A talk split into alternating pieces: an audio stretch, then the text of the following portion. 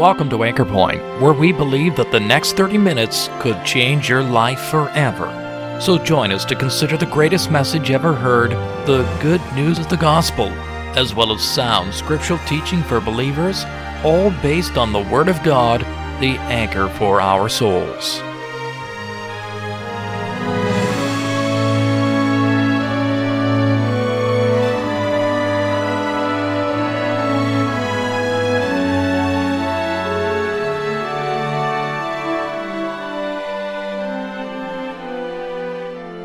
In the Gospel of Luke chapter 15, the Lord Jesus Christ tells a story that we now know as the prodigal son. But there is more to the story than the son who left home for a far country and later returned to his father. You see, the Lord Jesus was telling the story to a group of self-righteous Pharisees who felt that they were all right in God's sight, and that God would be wrong in judging them for their sins because, in their minds, their sins were relatively few in number. Yes, the prodigal son, he certainly needed forgiveness, but so did all the religious congregation. You see, they all needed a change of mind. They needed to look at reality the way God reveals it to us in His Word, and so do we. An individual will only know his or her sins forgiven if they, too, have a change of mind about these things, if they see for themselves what God says they really are. We invite you to listen today as evangelist Mr. Larry Perkins takes up this universal problem very simply and clearly for us. Some people might wonder why we read from the Bible at the beginning of each gospel message, and this is no ordinary book. This is the Word of God. God has not left us on this planet just to stumble around wondering what life's about, what is eternity about, what happens after we die. The amazing thing is, as I mentioned this another night, God wants to communicate with us. And the primary way He does it today is through His Word. He's preserved it down through the years. We have it in our own language. Tremendous privilege. And one reason I got myself in so much trouble, earlier in my life was I didn't read what God had to say. I wasn't interested. I thought the Bible was just another book, never thought about it much, really. My friend, God loves us. He loves you. And He wants the best for you. He wants to take your sins away. He wants to give you a relationship with Himself so you can be with Him forever. And not only that, but He wants to help you through this life with all its difficulties. Life isn't easy. And to me, it's a tragedy to try to go through this world on your own, trying to solve your own problems, when all the time God wants to help you. He wants to be a father to us. My father, my earthly father, died when he was 50. But I'm thankful I have a heavenly Father. Somebody who cares for me and wants to guide me through all the pitfalls and difficulties of life. And He wants this for you. And I'll say this, no matter who you are tonight, He doesn't love me more than He loves you. No, He doesn't love our sin, but He loves us. And one of the things the devil did to me, and I didn't even believe the devil existed, was he puts thoughts in our mind that God's way is restrictive and boring and going to ruin our lives. That's what I used to think when I thought about God at all. And of course, the devil also put the thoughts, go His way. And he did this with Eve. He paints God in a bad light and paints sin in a good light, and we go after it and find out that there's nothing there. Because he is a liar. He's the father of lies, the devil is. And it is impossible for God to lie. My friend, I am so glad I've got something I can depend on. And I know I'm going on here a bit at the first, but let me say this. I read a lot of books before I started reading the Bible.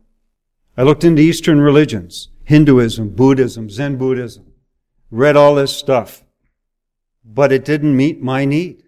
Basically, what it was trying to get your head around God, get yourself to God. And when I started reading the Bible, as I've been saying on other nights at 25, I was skeptical.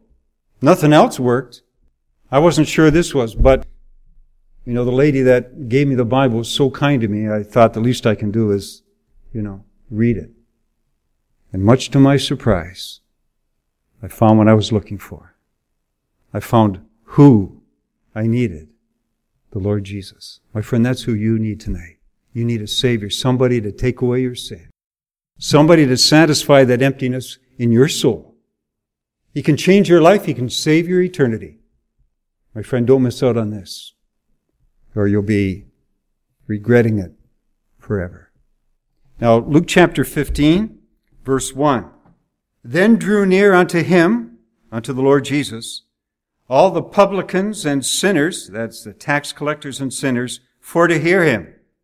And the Pharisees and scribes, now they would be the religious guys of the day, the Pharisees and scribes murmured, they were complaining, grumbling, saying, this man, the Lord Jesus, receives sinners and eats with them. Now, verse 1, why were these tax collectors and sinners, I take that's people maybe with a bad reputation, here they were, they wanted to listen to the Lord Jesus, but the religious people, the Pharisees and scribes, they were critical of the Lord Jesus.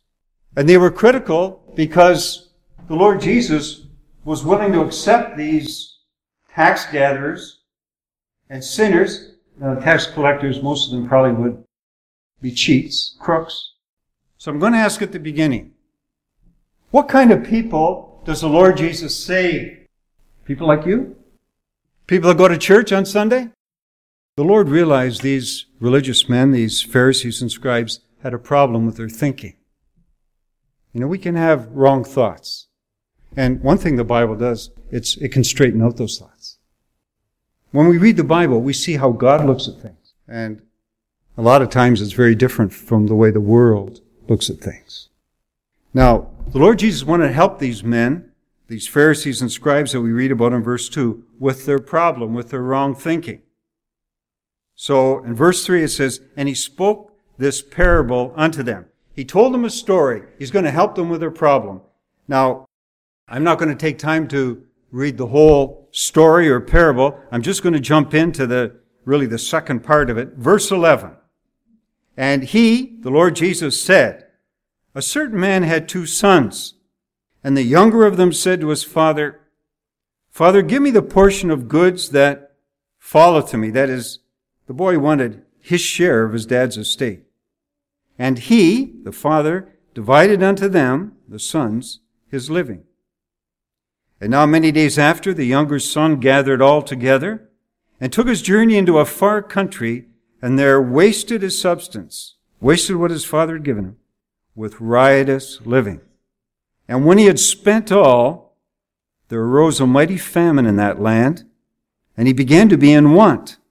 And he went and joined himself to a citizen of that country, and he sent him into his fields to feed swine, to feed pigs. And he, the boy, would fain have filled his belly with a husk that the swine did eat. No man gave to him. Now notice verse 17, because to me, this whole story hinges on this statement. And when he came to himself, that is, he came to his senses. He's looking at things differently now. He's got a changed attitude.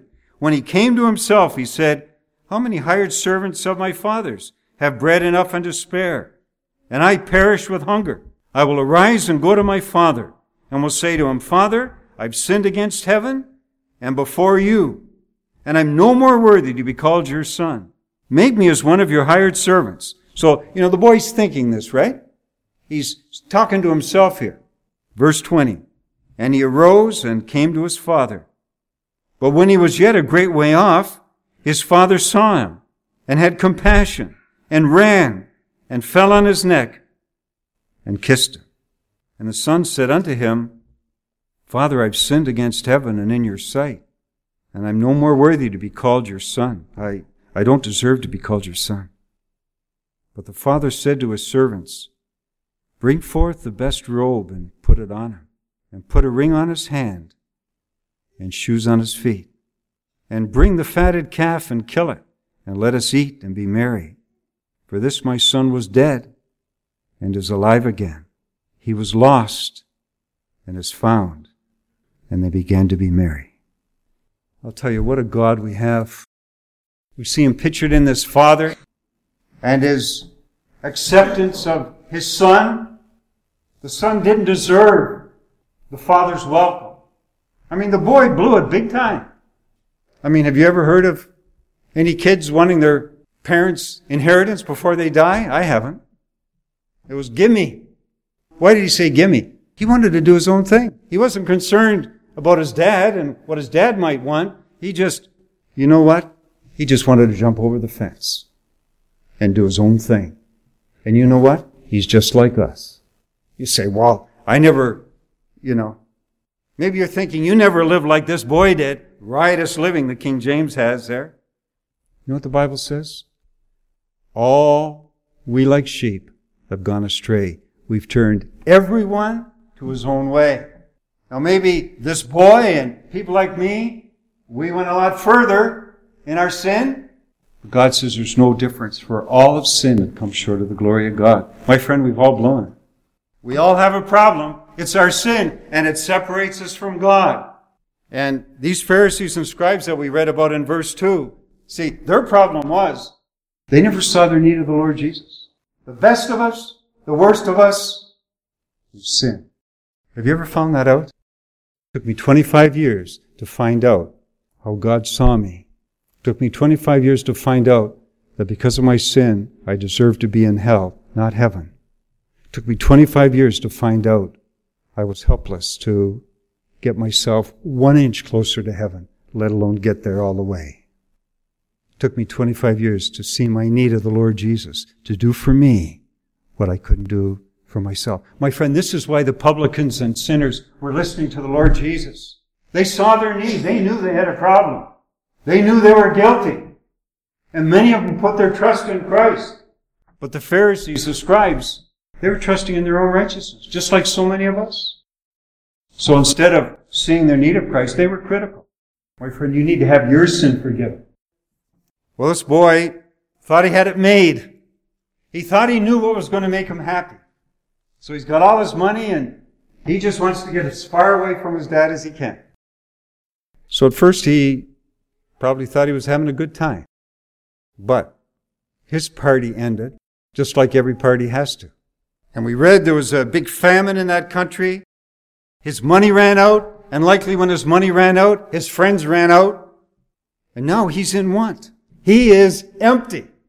And sooner or later, everyone comes to a point where they have needs that they cannot meet themselves. Now, for some people, it may be in a hospital. Some people, it might be a jail. Some people, an old folks' home. But sooner or later, you will come to a point where you have needs that you cannot meet yourself. My friend, God wants to meet your greatest need of all. The need to have your sins forgiven and to come into a right relationship with the God of heaven. Now what about this boy? Do you think he deserves to have his sins forgiven? Well, these Pharisees and scribes wouldn't have thought so. They thought it was good people that maybe were going to be in heaven. Any good people here tonight? I mean good in the sense of 100%. Because that's the standard. If you're going to get to heaven by being good, here's what it is, 100%. Because there's no sin in heaven. God is perfect. That's where God is. And my friend, anybody that's going to be in heaven has to have all their sin taken away. Is there anything you can do to take all your sin away? And this is why the Lord Jesus came into the world. Well, the boy tried to do something to help his situation there. He is empty. His money's run out. It says he began to be in want. So he tries to get a job to help the situation, and it doesn't work. And it's like many of us, when we realize we're not perfect and, we're going to have to meet God one day, and maybe we better clean up our act. So we try to do this, try to do that. And now, a lot of things might be good to, as far as our lives here on earth are concerned. Good to stop being an alcoholic, for example, or maybe give up other habits, but it doesn't take sin away. But then in verse 17, we read these tremendous words. The time came when the boy, it says, when he came to himself. He came to his senses. He realized his father is right and he's wrong. As he's thinking, the guys that work for my dad, they've got more than enough to eat. He says, I perish with hunger. I'm perishing. And he's saying, I'm going to go back to my dad, and I'm going to tell him, I've sinned against heaven and I've sinned against you. I've sinned. See, the boy has a different attitude now than when he left his dad's house with all his money. But he realized it's empty there. And my friend, you're empty if you've never come into a right relationship with God. See, God is waiting for us to take our place as guilty, like this boy. This is a classic example of what the Bible calls repentance. It's a change of attitude. And later on he's going to say, I'm not worthy to be called your son. Not worthy.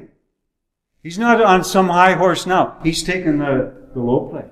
You know, the boy said he was going to go back to his dad and say, I'm not worthy.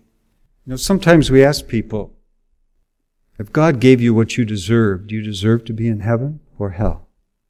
And many people say, well, you know, I'm not perfect, but I'm not sure I deserve to be in hell. I'm not sure I deserve to be in heaven. You know, they're on the fence somewhere. My friend, can I say this kindly? And I've said it already. There's not one of us here that are worthy to be in heaven. Not one of us. Whoever the best of us happens to be. Because we've sinned. And if we went to heaven the way we are, we'd pollute, we'd contaminate heaven. We're not worthy. This is why we need a Savior. Now the scribes and the Pharisees, these religious people, they thought that because of the religion, they were worthy to be accepted by God. But I love the ending of this story. To me, it's so touching. So here's the boy. His clothes are all dirty. Maybe smells like he's been feeding pigs, right? So he's coming back to his father. If I was the boy, I'd be wondering what my dad's going to say to me. Or if he will say anything. The boy doesn't get to the front door. He doesn't get to the end of the driveway. A great way off, his father saw him. Why? You know what I think? I think the father's been looking down that road ever since that boy left, waiting for him to come back. And I want to tell you, my friend, he's waiting for you to come back tonight. God loves you. No matter how you've strayed, no matter what you've done, this boy blew it big time. Maybe you have too. The father just didn't see him. But we read he had compassion. His heart went out to the boy. And he ran, not just walked. King James says he fell on his neck and kissed him. I mean, he gave him a big hug. And he kissed him. What a welcome. My friend, this is the welcome God gives to sinners. This is the welcome the Lord Jesus gives to those who see their need of Him in all their filthiness of sin. And you know, the boy, he starts to say what he was going to, I'm not worthy and I've sinned, and he doesn't even get everything out. It's like his father says, okay, enough. And he tells his servants, give the boy the best. My son was dead. As far as the father was concerned, his boy was dead. But he says he's alive again. He was lost, and he's found. My friend, we're spiritually dead because of our sin. We're lost. We can't get ourselves to heaven. I'm glad the Lord Jesus came into the world to save sinners. My friend, this may be the last time you'll ever hear the gospel. God is giving you an opportunity to get right with God, to come as a sinner, and receive the welcome that God has for somebody just like you.